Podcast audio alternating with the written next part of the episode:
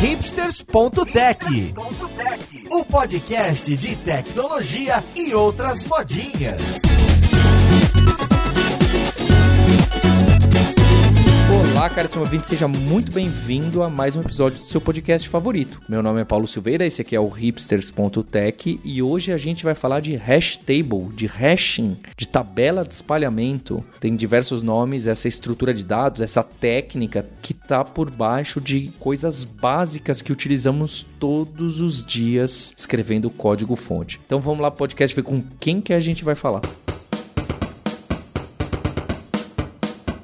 Conversa de hoje, eu tô aqui com o Guilherme Silveira, que é o head de inovação da Lura e programador que gosta de algoritmos e estruturas. Tudo bem, Gui? Tudo bem, eu queria resumir essa apresentação dizendo que o meu nome começa com a letra G. É. Como você disse, minhas piadas são sempre sem graça. É, isso é verdade. é. Vai, vai eu tava rindo, sentido. é porque Essa tava piada mudo. Vai fazer sentido, é. É, Essa isso piada que eu, vai eu fazer pensei sentido. nisso. É, era um.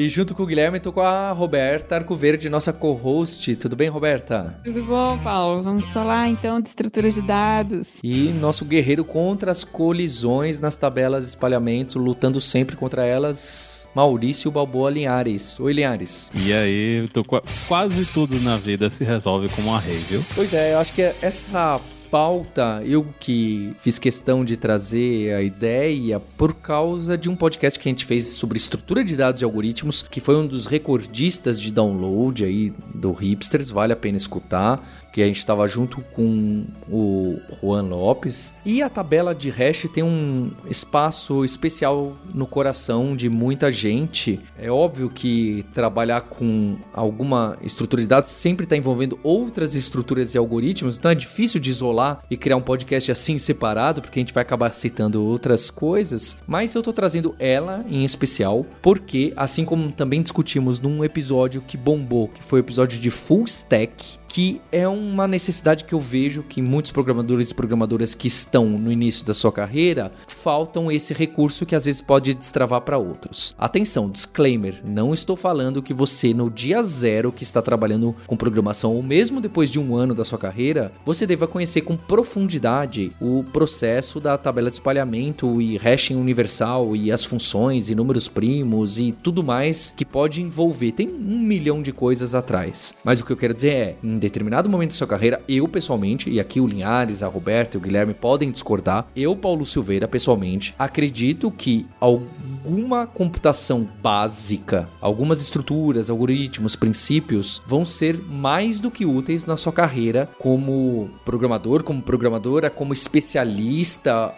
porque talvez você nunca tenha que implementar uma estrutura como essa, mas vai te salvar de otimização, de problemas, até de ataques de DDoS, de coisas mais malucas possíveis que você possa imaginar. Então, tá feito esse disclaimer. Se você tá começando a carreira e não entende com profundidade ou até pouquíssimo de tabela de hash, esse episódio é para você e saiba que você pode ganhar isso com o tempo. Se você já tem anos de programação e não conhece nada de tabela de espalhamento, aí eu indico mais ainda esse nosso episódio para você. Dado esse essa introdução, Roberta, você quer começar, já que você é a mais estudiosa de todos nós aqui?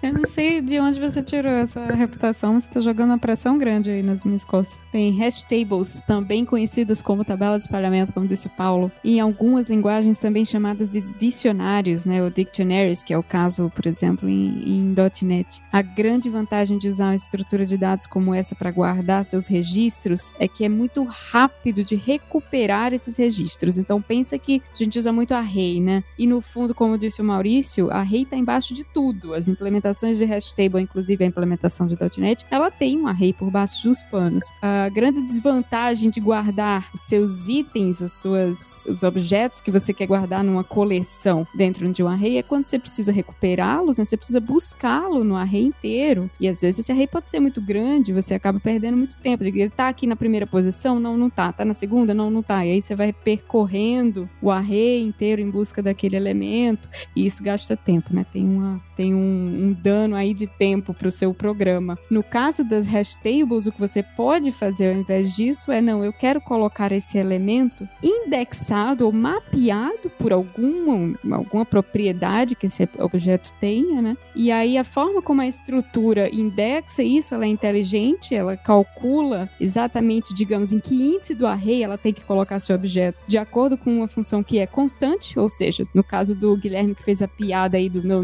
meu nome começa com um G, imagina uma hash table de hosts de podcasts e a gente quer salvar o Guilherme e como a gente quer salvar a, a função hash que a gente chama, né? A gente quer mapear todos os hosts de acordo com a primeira letra do nome e o Guilherme vai estar tá lá no bucket, né? No espaçozinho de todo mundo começa com G, vai aqui. E aí uma vez que você quer buscar o Guilherme nessa estrutura é fácil. Você pega o nome do Guilherme, qual a primeira letra? G? Já sei onde tá. Tá nesse bucket aqui que é o das pessoas que começam com G. Então essa facilidade, esse atalho é que as tabelas de hash te dão para você encontrar os elementos que você salvou de forma muito mais rápida, né? A partir dessa característica que você pode utilizar do próprio elemento para indexá-lo de forma mais inteligente. Roberta, achei incrível. Depois você fala tá aí a sua fama de estudiosa, inclusive preparada. E, e você colocou, acho que o problema muito bem, porque tem muitas vezes que a gente está trabalhando com arrays, com listas, com coleções, com conjuntos de objetos e a gente não percebe, mas a gente está fazendo buscas lineares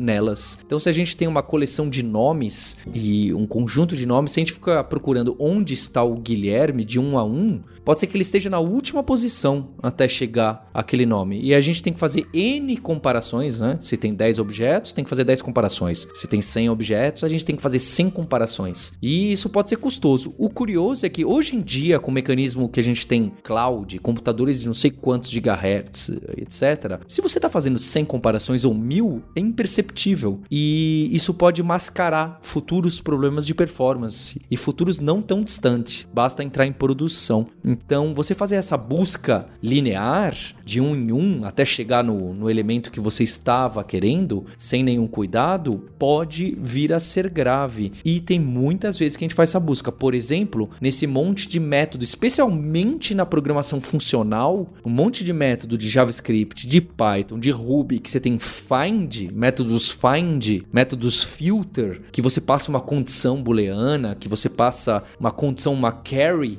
para ele, é, ele pode estar tá fazendo comparação de um em um. E você acha que está rápido, mas ele poderia ser muito, mas muito mais rápido. É, computacionalmente mais rápido e a, a, gente esquece por descuido e por não entender o que está por trás. Às vezes a gente esquece porque a gente fala, poxa, aqui tudo bem. E às vezes tudo bem mesmo, não é? Roberta, você disse que em C Sharp chama dictionary, algo que, que a gente usa assim. Eu imagino que o C Sharp, já que evoluiu muito a sintaxe, deve até. não precisa nem de uma classe para isso. Ele deve ter até uma sintaxe bonitinha, um, um, um sugar, que você consegue escrever um dicionário sem ter que fazer new dictionary, abrir alguma coisa e, e funciona debaixo dos panos. É isso no C Sharp? Tem, tem. Tem uma sintaxezinha de inicialização onde você passa com as chaves. O primeiro item seria a, a chave do dicionário, o segundo é o objeto que você quer uh, guardar, né?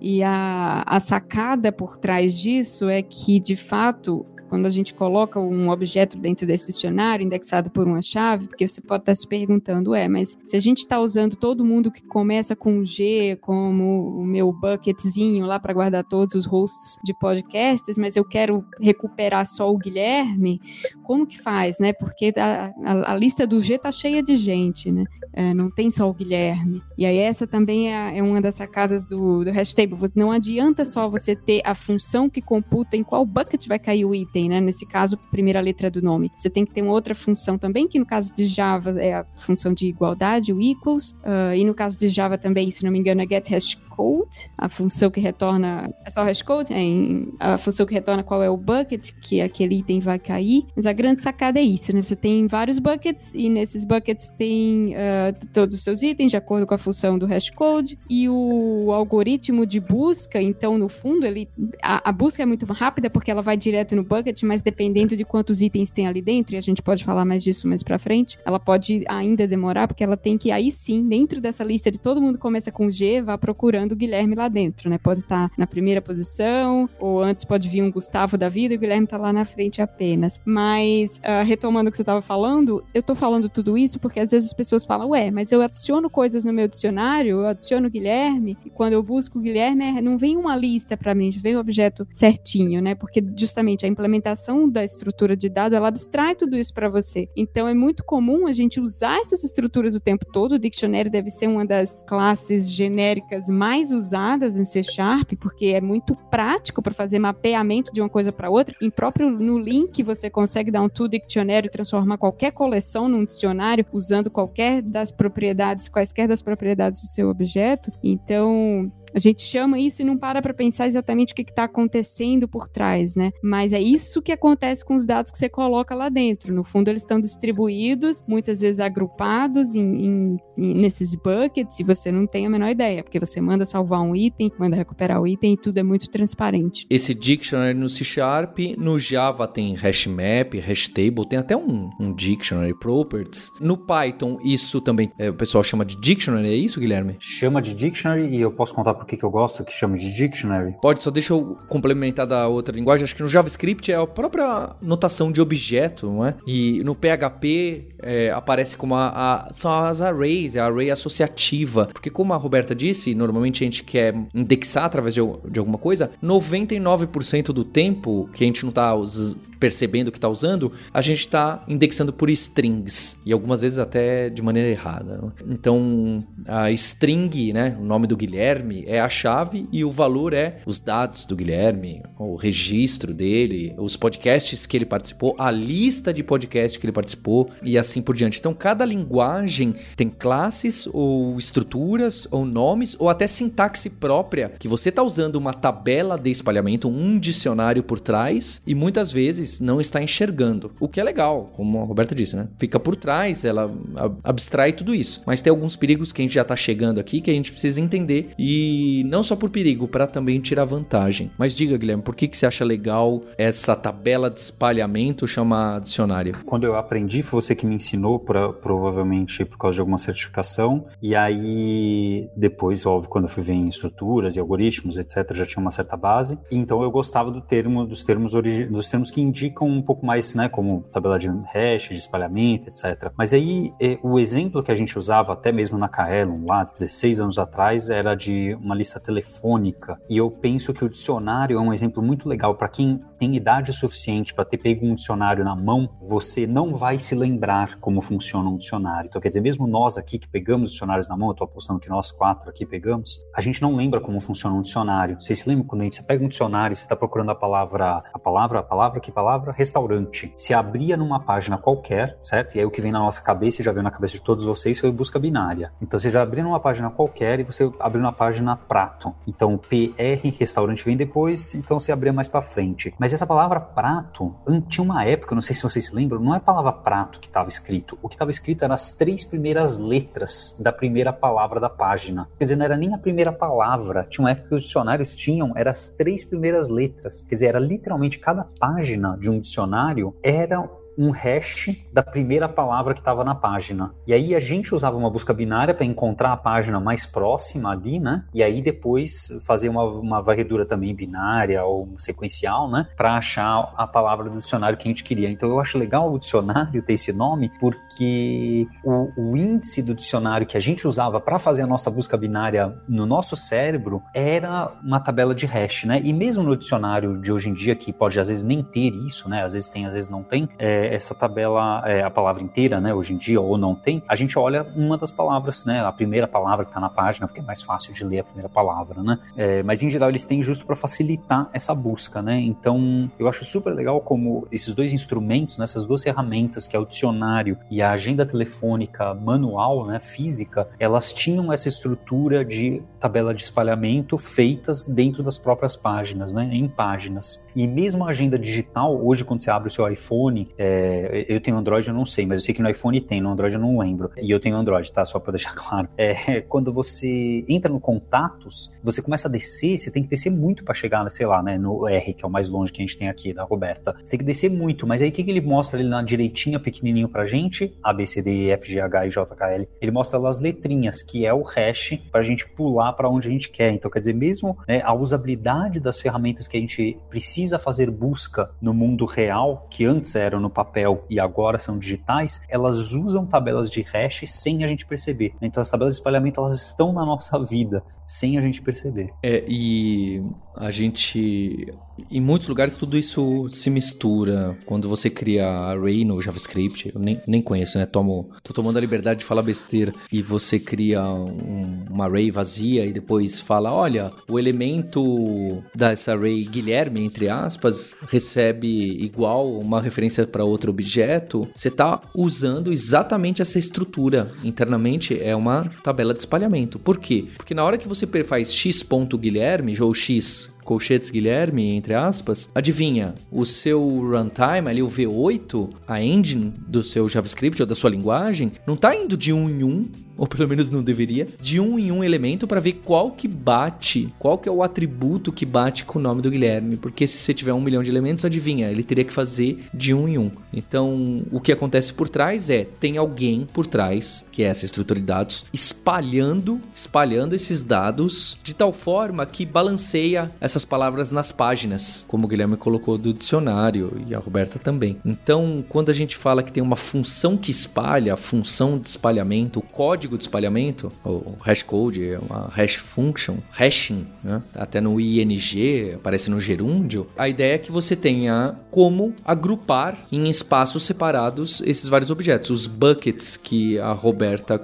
colocou. E pela primeira letra do nome, que aí tentando dar graça à piada do Guilherme da abertura do podcast, daria para fazer. Então dá para pegar todos os nomes nossos, de vocês ouvintes e os daqui, e a gente agrupa e põe em cada balde, em cada bucket, a gente põe. A gente pega 26 baldes e etiqueta cada um deles e põe: olha, nesse balde todo mundo começa com A, nesse balde todo mundo começa com B, nesse balde todo mundo começa com C e assim por diante. Temos 26 baldes. O dia que eu for procurar o elemento associado ao Maurício Linhares, adivinha? A gente só precisa procurar em um único bucket, o que começa com M. Se não estiver nesse balde, nesse espaço, com certeza não está nos outros. Então basta você fazer a busca de um em um, pega todos os elementos ali que provavelmente estão numa array ou numa lista lá dentro, pouco importa, e vai de um em um sorteando é, sorteando, é, comparando até ver. Ah, esse aqui é o Maurício Linhares, esse aqui é o Maurício Linhares. O que é legal dessa estrutura? Que você já teve que fazer menos comparações do que buscar de um em um até chegar no Maurício Linhares. Você está percorrendo apenas os que começam com M. Aí eu acho que é o que é curioso e eu queria puxar para Roberto ou para o Linhares é que esse método que eu estou descrevendo aqui, essa funçãozinha de espalhamento, esse mecanismo da gente criar esse dicionário que eu dei de sugestão, melhorou, é melhor do que fazer a busca tradicional. Só que tem uma, alguma coisa ainda não tá legal, né? Pode ficar ruim. Por que, que pode ficar ruim? Por que, que essa função ingênua de espalhar as pessoas pela primeira letra do nome pode não ser tão útil? Então, um, uma das questões aí, Paulo, da, você falou da ingenuidade da função. É que a gente tem, por exemplo, muito mais gente começando com a letra R, né? Roberta, Rodrigo, Renata, Rebeca, do que com a letra Z, por exemplo, em termos de nome, né? Então, como função de hash, ela acaba gerando um dicionário um tanto desbalanceado. Você vai ter algumas letras que vai ter um monte de nome e outras letras que ou não vai ter ninguém ou vai ter só um.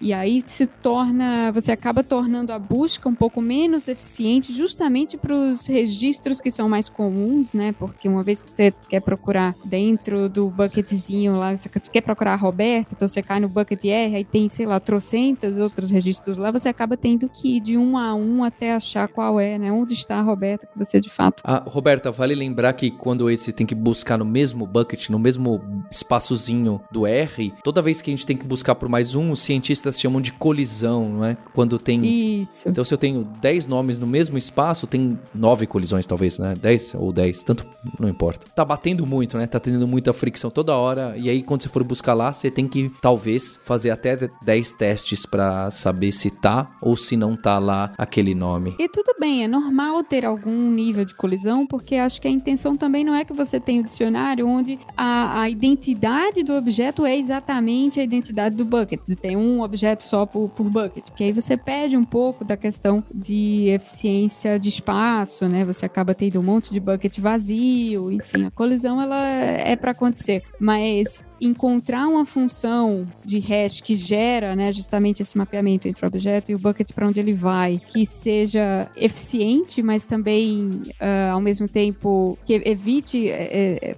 um excesso de colisões em alguns buckets né, e não em outros, esse é o, é o, é o desafio, né, o pulo do gato. Né? Existe uma série de. Eu, eu sou incapaz de falar sobre uh, eficiência de funções de hash, porque tem um monte de gente que pesquisa isso, tem um monte de estratégias diferentes para tornar uma função função mais ou menos eficiente e tal. Mas o, a ideia é essa mesmo. E tem o pessoal que é mais selvagem ainda, né? Que se você conhece todos os objetos com antecedência, você pode criar uma função perfeita de hash que coloca cada objeto em uma posição sozinho. Então você sempre vai conseguir encontrar o objeto rapidamente, né? Aí depende no mundo normal, né, do dia a dia que a gente está programando, a gente normalmente não se preocupa muito com isso, né? Porque na maior parte das vezes não é um, um problema que chega a ser grave, mas para quem tem muita, para quem precisa se preocupar muito com essa questão tanto de performance para você encontrar o objeto como o tamanho da tabela, às vezes você pode ter que fazer uma coisa dessas, né? Você tem que otimizar ao máximo para que você consiga descobrir as coisas da forma mais rápida o suficiente, né? E, e, um outro problema que a gente vai encontrar muito nesse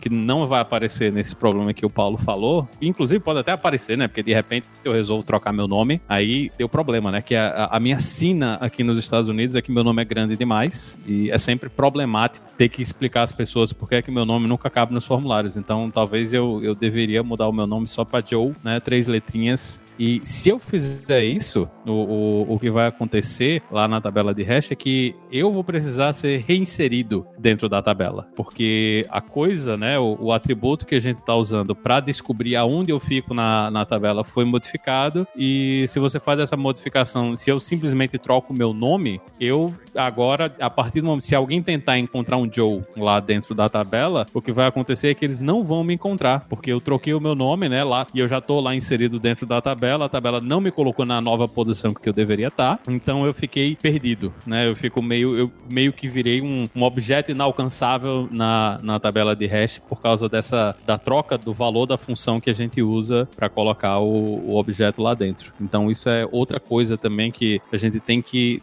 ter um pouquinho mais de, de preocupação quando está trabalhando com esse tipo de objeto é que se o, o atributo que você usa para calcular o hash, né, para calcular a posição aonde você vai estar tá dentro da tabela muda e você não repassa essa informação para dentro da tabela, a coisa fica praticamente impossível de você encontrar essa coisa de novo lá dentro. E outra coisa que acontece é que a maior parte das implementações que a gente tem nas linguagens de programação atuais é que elas começam com um tamanho pequeno, né? A, a tabela de hash do Java, por padrão, ela começa com com 16 posições, ela se duplica a cada vez que ela atinge o limite, né? Então, quando, quando ele for adicionar o 17 objeto, ele vai passar para 32. Quando ele for adicionar o 33, ele vai passar para 64. Toda vez que isso acontece, ele precisa remontar a tabela inteira. E isso também tem um custo, né? De você regerar o hash e recalcular as posições de todo mundo em uma nova estrutura de dados. É outra coisa também que a gente precisa se preocupar, é que o cálculo da função de hash precisa ser barato, né? A gente tem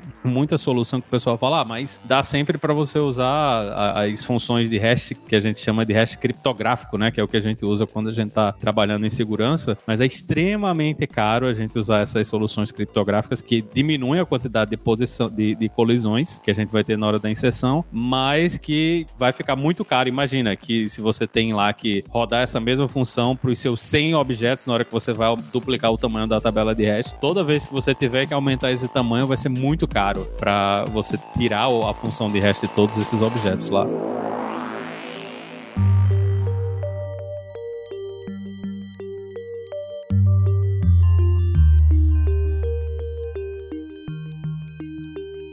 Yari, você tocou num assunto muito bacana de se você trocasse seu nome para Joe. Agora vamos imaginar aquela funçãozinha de hash simples da primeira letra do nome, só para ilustrar sempre fica mais fácil. Se você mudar seu nome para Joe e alguém te procurar, é, não vai achar. Se tiver nessa estrutura clássica de tabela de espalhamento que não fica observando as mudanças nas chaves, nos objetos. Não à toa, a maioria das chaves que a gente usa em tabelas de espalhamento são em dicionários são imutáveis. São variáveis, são referências a classes de objetos que são imutáveis. Mais um problema que a mutabilidade de objetos pode trazer, que está zero relacionada à concorrência. Olha que curioso. Você não entender uma estrutura como essa, que a gente está usando o tempo inteiro, mesmo sem saber, pode causar esse tipo de problema se as suas chaves são mutáveis. E aí você começa a falar, ué, por que, que não está encontrando mais o Maurício aqui que eu mudei não está achando mais? E pior, tá? O pior de tudo é que esse tipo de situação pode cair naquela famosa, poxa, mas em alguns casos funciona, que é o famoso se o Maurício virar Michel. Se o Maurício virar Michel, olha só, e você buscar Michel nessa sua estrutura de dados, ele vai achar. Por quê? Porque o algoritmo vai pegar e procurar o Michel em todo mundo que começa com M. E ele vai estar tá lá, porque ele já estava. Porque por um acaso, a função de espalhamento, a função de hash, tanto de Maurício quanto de Michel, bateu e deu na mesma. Isso pode acontecer mesmo se a gente não estiver usando essa função de hash ingênua. É óbvio que é, a chance é pequena, porque normalmente essas tabelas de espalhamento são grandes, são de tamanho proporcional ao número de elementos que ela tem, então a chance costuma ser menor, mas pode acontecer. Então é aquele famoso bug que, ah, mas aqui na minha máquina funciona, mas para o Maurício funciona, e ninguém consegue descobrir, sendo que era algo do tipo você está usando objetos mutáveis como chave em uma tabela de espalhamento. A má notícia é que você provavelmente está trabalhando em um sistema que usa isso, porque acontece. Isso que é curioso. Se for com string, provavelmente não, porque na maioria absoluta das linguagens ela é um símbolo e ela é imutável, na maioria absoluta. Mas pode também vir a acontecer. Então, olha só como um assunto relativamente simples, como tabela de espalhamento, que em teoria as linguagens já fazem tudo pra gente e que estão até escondidas em sintaxes bonitinhas do C Sharp, do Python e do JavaScript, pode trazer alguma coisa surpreendentemente bugada no nosso sistema. Aí o que, que, você faz? Ah, Paulo, não quero mais usar a tabela de hash, eu vou usar a listinha básica e sair procurando o Joe e o Michel um em um, porque vai dar certo, aí não vai ter esse bug. Tem razão. Nesse caso, se você mudar o Maurício para Joe, sempre a busca vai funcionar, porque você vai de um em um consultar todos os nomes do dicionário, todos os nomes da agenda telefônica. Então, eu acho um assunto fascinante. É, quando a gente está falando na casa dos milhares, dezenas, centenas, ou até dezenas de milhares de registros, Paulo, tudo bem, né? Uma, uma listinha em tempo linear, como você falou, procurar de um em um. Mas aí quando você começa a ir para centena de milhar, para milhão, para dezena de milhão, aí esse tempo já não é tão fácil de desconsiderar assim. Eu queria só falar uma coisa que o Maurício comentou, né? Que a, a, quando em Java, pelo menos, a implementação da hash table começa com 16 posições, quando você vai colocar o próximo, ele duplica. Gente, não existe estrutura de coleção elástica que aumenta de tamanho magicamente, né? Sempre que você aloca, sempre que você aloca um, um, uma coleção de itens, por baixo dos panos você tem um array, um array tem um tamanho fixo. Esse tamanho pode ser de 1. E aí, quando você quiser adicionar um outro elemento nele, ele vai ter que ser dobrado e os elementos vão ter que ser copiados. E tem uns efeitos colaterais interessantes disso aí, que nessa, nessa questão da troca de nome, no Java, o, o, o, tipo conjunto, né, que é o set, ele é implementado usando o, o hashmap. Se você está usando o, o, tipo set do Java, que é a ideia é que você tem um conjunto de objetos onde não há repetição, então você confia, certo? A, a implementação do, do conjunto, ela está confiando que o seu, o seu hashcode, depois que você inserir o objeto, né, nunca vai mudar, então você nunca vai mudar as propriedades do, do objeto e ele vai sempre usar isso para poder decidir se o, objeto que você está tentando adicionar no conjunto ele já existe no conjunto ou não. Porque qual é a ideia do conjunto com, no, dentro do Java, né? Que você não tem objetos repetidos. Então você, você só pode, depois que você adicionou Maurício, você tentar adicionar Maurício de novo, não, ele não vai adicionar esse segundo Maurício, porque ele vai ver, ó, já tem Maurício aqui, não vou colocar Maurício. Mas na hora que Maurício troca o nome dele para Joe, lá dentro do conjunto já, você, você chega pro conjunto e, e pergunta: você tem um, um, Joe aí? O conjunto vai dizer tem ou não. E ele vai adicionar e, e a gente vai terminar tendo uma repetição ali, porque a, a sua implementação do, do hash, né, do seu objeto, que isso, isso é uma coisa que acontece mais quando a gente está trabalhando com os nossos objetos né, dentro da, da aplicação. O, o, o hash code do nosso objeto, a posição que ele vai entrar lá dentro do, da tabela de hash, foi modificada, porque a gente alterou o valor da propriedade que a gente está usando. Então, na hora que a gente está trabalhando com esse tipo de estrutura de dados. E a gente usa objetos que são nossos, né, que não são objetos da própria linguagem ou do runtime, a gente tem que ter essa preocupação que, enquanto que na maior parte das linguagens, como o Paulo disse, o, o string ele é imutável, né, você não consegue mudar. Tem um caso em uma linguagem de comum e alto nível onde isso não é verdade, que é Ruby, e isso agora é né? Mas até, até uns anos atrás, o string no Ruby era mutável e isso fazia com que trabalhar com, com hash tables em, em Ruby fosse uma coisa assim meio que pode funcionar e pode não funcionar. Mas quando você está usando um, um objeto que é seu, né? Que foi você que criou, você agora é responsável por dar essa garantia, né? Que você não vai alterar essa propriedade que, que é utilizada para produzir o, o hash code, porque se acontecer esse tipo de coisa, né? Como como, como nesse exemplo que a gente está dando, se eu resolver trocar o meu nome de Maurício para Joe, a, a, a, estrutura de dados ela deixa de, de prover as garantias que ela, que ela oferecia, né? Que é o, a questão de eu nunca vou poder ter duas da mesma pessoa dentro daí. E, ou nesse caso, né, em vez de a gente usar o meu nome como o, a propriedade que vai ser utilizada, usa algum número de documento, né? Ou usa o, o, a minha identidade, do CPF. Então, esse é o tipo de coisa que a gente tem que se preocupar quando a gente está usando essas, essas estruturas no dia a dia, porque tem efeito e vai criar esses, esses bugs que o Paulo está falando, que são bugs que funcionam às vezes, né? Imagina que se você, se eu, né, se, se, se eu alterei o meu nome nome, né? Acabei de alterar o meu nome e agora a gente adicionou o 17 objeto lá no conjunto. O que é que vai acontecer? Ele vai pegar todos os objetos, ele vai gerar o hash de todo mundo de novo. Agora eu tô com um hash novo, que agora eu sou o Joe, né? Então eu vou ficar único lá dentro. Porque aconteceu de que logo depois que eu alterei meu nome, ele teve que reconstruir toda a tabela, né? Então você vai ter momentos onde isso funciona, você vai ter momentos onde isso não funciona. E esse é um dos piores bugs que a gente pode ter, que, que é o o, o, bug de Schrödinger, né? Que você nunca sabe se ele tá lá ou se ele não tá. Replica aí, ah, não sei. Ah, agora foi. Agora ah, acho que agora não vai dar mais.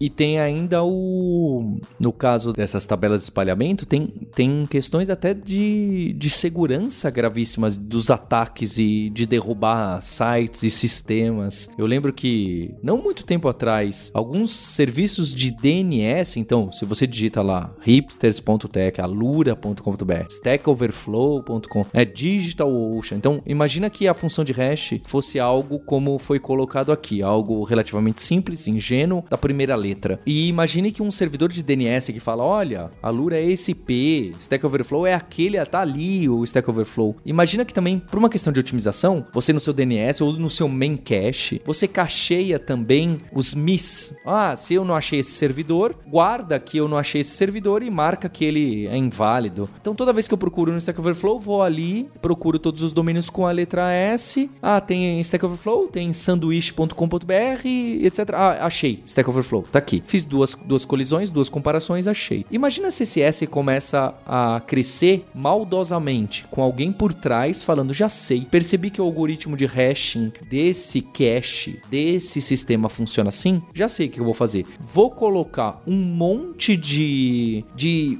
sites que começam com S, então sistema.com.br, SS, SSSS, SSSS. Vou colocar, fazer um monte de consulta, porque eu sei que o sistema do Paulo vai guardar isso numa tabela de hash, num cache, tem muito cache, que é a estrutura principal, é uma tabela de hash. Às vezes tem algumas coisas a mais por trás. E eu vou ficar enchendo o bucket, o balde, aquele espaço que a Roberta comentou, com um monte de lixo. E aí todo mundo, às vezes, quando alguém for buscar Stack Overflow, vai demorar um século, porque ele tem que ficar comparando com SSS, S2, S3, SXY, SXSW e assim por diante, até chegar no Stack Overflow. Então, se alguém conhece a sua função de hash e ela é muito simples e ingênua, dá para forçar colisão no seu sistema. Olha que complicado. É por isso que, obviamente, essas linguagens de programação modernas ou nem tão modernas, esses algoritmos e as funções de hash dos objetos principais, como o da string, são muito bem elaborados. E alguns, até dentro do o, o mecanismo de espalhamento, quantos buckets vão existir, é, tem até função de seed, de números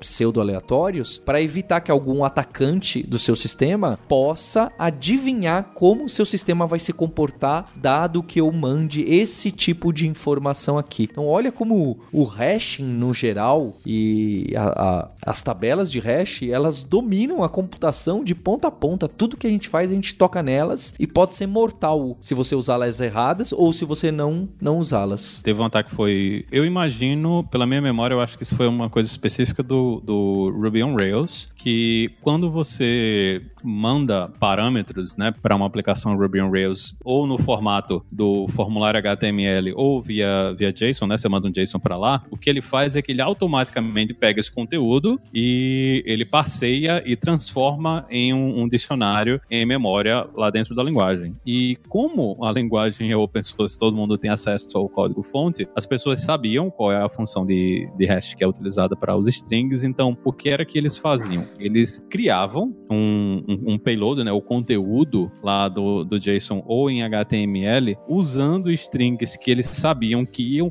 causar muitas colisões e iam ser todas inseridas dentro do mesmo bucket, né, dentro da, do mesmo baldezinho. Então todas as chaves seriam incluídas lá dentro daquele balde. Então, quando você mandava uma, um, um payload que era grande o suficiente, você simplesmente matava o servidor, porque ele ia perder milhares e, e milhares de ciclos de CPU tentando colocar o objeto lá dentro do, do, do baldezinho, né, do bucket, e, e, estourar a memória, porque esse bucket ia continuar crescendo indefinidamente, e isso foi um problema grave que o pessoal teve que gerar patches de segurança, porque era extremamente simples de você atacar servidores Ruby on Rails com isso aí. Você, você montava o payload, mandava para ele, ele pegava, passeava aquilo ali, tentava botar na memória e ficava perdendo ciclos e ciclos, e o seu site simplesmente não abria, né, porque ele perdia tanto tempo, terminava dando timeout morria e pronto. E você, você conseguia fazer um, um, um ataque de, de, negação de serviço em qualquer aplicação Rails por causa desse tipo de coisa. E pessoal, só para deixar claro, é, para quem não sabe como funciona um servidor DNS, aquela string que o Paulo citou que é digitada lá em cima,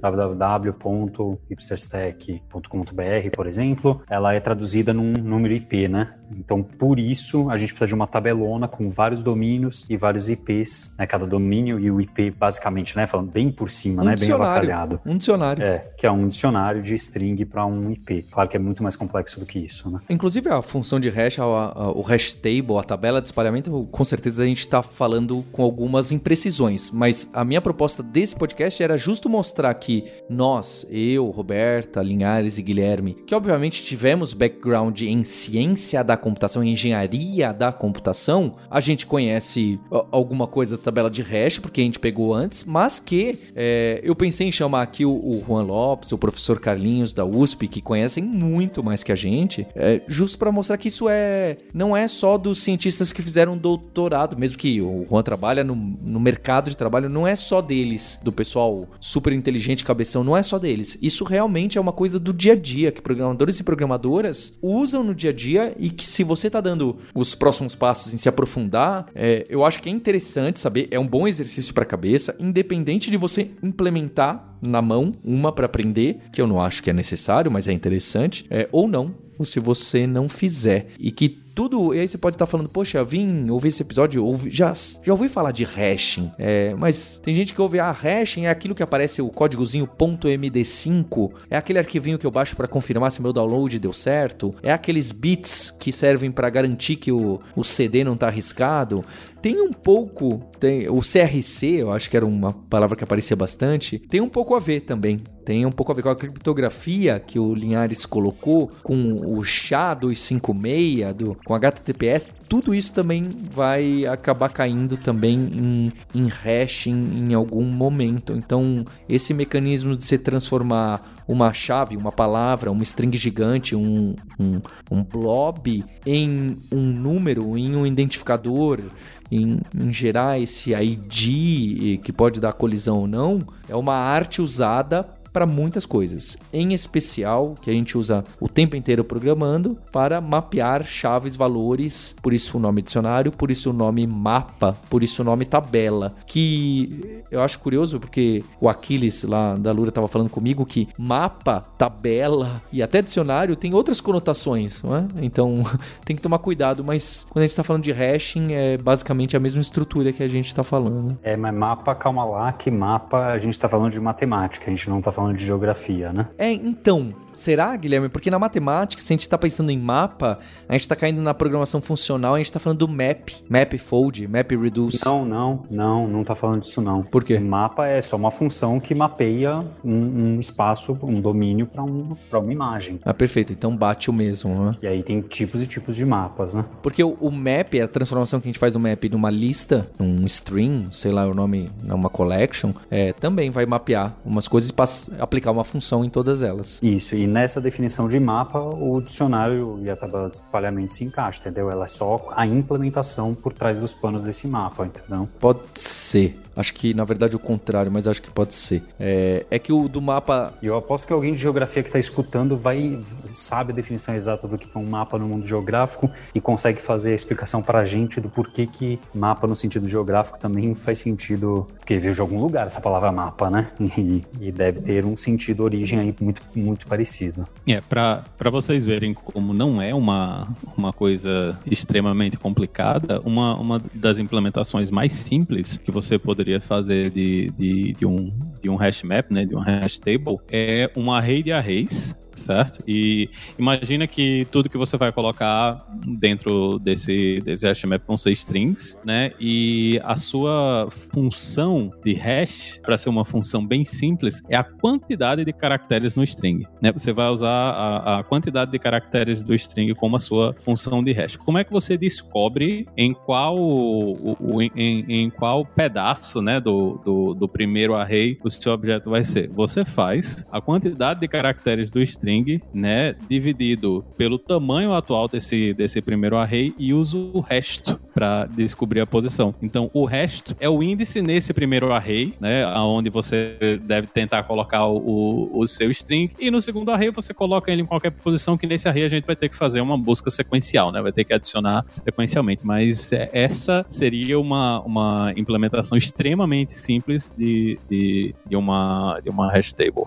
Então, no fundo, tudo isso que a gente está falando, o que eu acho interessante é que é mais uma ferramenta para o seu canivete aí de ferramentas que você pode usar quando você está desenvolvendo uma solução. Né? Claro que pouquíssimas pessoas aqui vão precisar implementar do zero uma hash table, porque a maioria dos frameworks e linguagens já trazem essa estrutura pré-implementada. Mas entender como elas funcionam por baixo pode te dar um estalo para você pensar: opa, não tem por que eu usar nesse caso um array simples, né? Se eu estou inserindo muitos itens e estou tendo que buscar com muita frequência, eu posso usar um dicionário para isso, eu posso usar um hashmap para tornar essa busca um pouco mais eficiente, né? bastante mais eficiente dependendo do tamanho. Mas para quem ainda assim quer ir além, tem curiosidade de ver como que é implementado e quer perder esse medo que a gente tem às vezes, né, de achar que nossa estrutura de dados é difícil, é complicado. Todas essas esses frameworks de linguagens open source têm as suas implementações, seu código fonte disponível. Então, antes de gravar, eu estava por curiosidade dando uma olhada, ah, como é a implementação do dictionary em C Sharp, né? E tem o código fonte aberto, todo comentado, e não é um código complicado. Aí você vê como é simples, ah, olha só, eles usam uma lista encadeada para fazer os itens dentro do array de entradas do hash table, né? Ah, é assim que eles, eles chamam lá o método do objeto, get hashcode,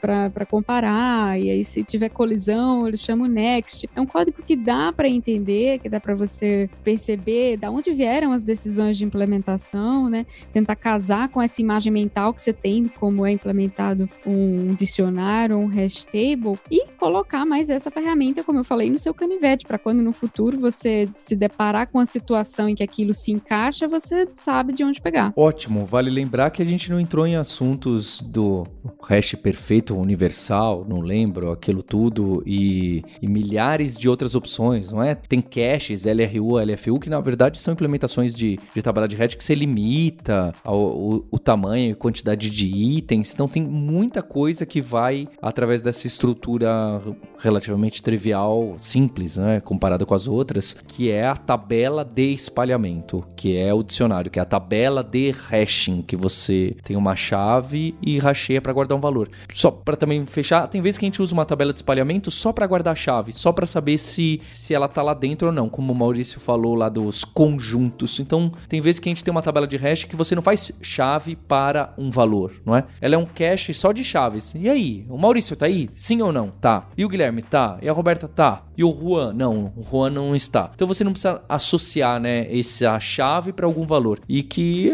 oh, muitas implementações de linguagem de programação, esse conjuntinho, que é para saber se tem alguém ou não tem alguém, é uma tabela de hash que simplesmente o valor é true, né? É algum, alguma uma gambiarra assim. É, então, às vezes a gente está falando, quem está aprendendo normalmente em faculdade, vê o começo da tabela de hash simplesmente como chave, sem chave valor, chave valor. O que, que é a chave? Só saber se aquele elemento pertence a um conjunto, que está bem próximo da matemática, né? Tem esse conjunto, o conjunto desses números aqui, esse número está aqui dentro ou não está? Sim, não. E eu quero fazer isso sim ou não de maneira rápida. Como que eu faço isso de maneira rápida? Tem alguém que criou uma função que espalha esses elementos em baldes diferentes e se ele estiver, eu sei que para aquele elemento só no balde que começa com G. Se não tá lá, com certeza não está nos outros baldes. O princípio é bem bonitinho, básico, mas leva um tempo até cair a ficha, não é? Eu lembro na faculdade aprendendo isso e aí você fala, ah, agora entendi. Aí depois você vê mais um pouco, ah, não, ainda não. Que nem recursão, né? A recursão é óbvio, tem gente que manja muito mais que eu que aprendeu a recursão na hora que explicaram, falou, nossa, que legal, entendeu e nunca mais teve dúvida e nem pestanejou. Agora tem gente que, assim como eu, aprendeu a recursão e falou, ah, entendi. Aí você passa um dia e fala, mas isso aqui não dá um loop infinito? Ah, tá, entendi. Ah, mas isso aqui não. Peraí, mas pode chamar assim? Ele não vai reclamar? Ah, agora entendi. Então tem alguns truques da computação da ciência que, que não são difíceis, mas às vezes até dar o clique é, demora um pouco. Para mim demorou, tá? Para mim não foi da noite pro dia. Então imagino que para outras pessoas também seja assim. E olha só, título de curiosidade, essas estruturas são tão presentes no nosso dia a dia que eu fiz uma busca rápida aqui no código fonte do Stack Overflow. Tem mais de duas mil menções a Dictionary. Ninguém escapa. Não, não tem, pra você não, ver. não é tem como. Pra muita coisa. A gente usa pra muita coisa, né? né? Duas mil, até eu fiquei um pouco. Nossa, será que eu procurei certo? Procurei sim. São mais de duas mil E- eu- no Dictionary. E eu acho que o, o principal não é nem que a gente tá preocupado com a, a, a velocidade, né? É, é porque é natural pra gente pensar em coisas assim, né? Associar, principalmente associar um nome a uma coisa. né? E, e é uma coisa que a gente faz muito quando a gente tá, tá programando. Você olha um, um, um switch case, né? Tem, tem um- uma das, das grandes reclamações que a gente tinha no Java é que não dava pra fazer switch case no string. né? Então, em vez de você fazer switch case no, no string, você fazia um, um map com as coisas que você queria que acontecesse no switch case, né? Com as funçõezinhas que você queria que funcionasse. E você chamava o map, pegava a função e chamava a função. Porque não, não tinha como fazer switch case com string dentro do Java. De tão acostumado que a gente tá a ter esse tipo de, de associação, né? De, de, de você associar um nome com, com uma coisa. E, e é uma coisa que a gente vê, inclusive, que a gente já falou aqui, né? No PHP, lá com os arrays, os arrays associativos, que é, é uma coisa que é tão do dia a dia quando você tá, tá programando que em PHP você pô, nem, nem tem array. É tudo hash map. Né? No, debaixo dos panos a gente decide aqui se vai ser um array ou se vai ser um hash map, que é para deixar a sua vida mais fácil, para ver o quanto a gente depende de usar esse tipo de coisa no dia a dia. Né? A gente usa tanto que a linguagem simplesmente decidiu que, pô, a gente vai esconder aqui esse detalhe de implementação que você nem precisa saber se é um array ou não, né? É, o JSON, né? O JSON lá do JavaScript a gente tá usando o tempo inteiro e quem tá interpretando aquilo, está colocando numa, num, numa estrutura de mapa. Para quando você procurar o objeto que tem a chave tal, ele te entrega o valor ou YAML, ou é tudo chave-valor, chave-valor. E, e eu tenho certeza que quem implementou essas bibliotecas fez usando uma estrutura que não é uma busca sequencial linear, não é uma busca de cima para baixo. Ele vai lá e pega direto numa estrutura muito melhor do que quem começa com G, né? Ele pega o Unicode de cada uma das, dos caracteres, multiplica e leva na potência, tem toda uma matemática por trás para espalhar bem aquelas strings ali. Então a gente tá o tempo inteiro engolindo essa estrutura, usando, e eu acho sim que é muito interessante em algum momento você dar uma, uma boa olhada, que não é, é acho que muitos de vocês que estão ouvindo a gente que talvez não conhecessem tanto, eu acho que falam, poxa, nossa, é, era só isso, e é, e é. É precisa às vezes praticar um pouquinho para não cair nos, nos corner cases e algumas armadilhas aí. Queria agradecer o Guilherme, que tem. Ô Gui, fala aí do canal do Gui Minan, que você tem aí no canal do YouTube. Eu esqueci no outro podcast que você participou de fazer a chamada, que você tem um canal de maratona de programação, de data science, lá no YouTube, que você virou youtuber. É, faz o convite, fala o que, que tem lá toda semana, que dia que é. Valeu, Paulo. O canal tá tendo vídeo novo toda segunda-feira e eu estou tentando implementar códigos, algoritmos de maratonas de programação, algoritmos de, computação, de programação de HackerRank, algoritmos de sistemas dinâmicos, de matemática, é, algoritmos de machine learning, seja lá o que for, implementar simplificações de, de algoritmos mais complexos e de modelos mais complexos que existem no mundo afora. Então, quem quiser ver essas implementações por trás dos panos, mesmo que em versões mais simples para talvez surgir esse gosto e se encantar e aí aprofundar é, vai lá no canal, dá uma olhada no que a gente está fazendo. E agradecer a Roberta e o Linhares. Muito obrigado, eu, Roberta, pelo estudo. é, lembrando de você deixar cinco estrelinhas no iTunes, lá no. dar o follow no Spotify do hipsters.tech. Temos os vídeos do hipsters.tube, que inclusive tem de sobre computação. E deixar o convite. Falar que a gente tem o nosso compromisso na próxima terça-feira em mais um episódio. hipsters.abraços. Tchau. you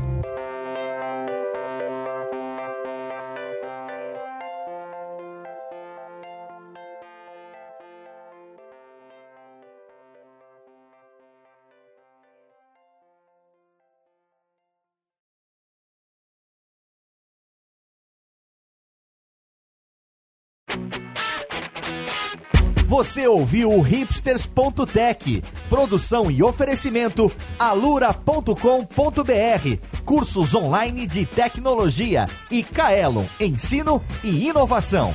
Edição Radiofobia, podcast e multimídia.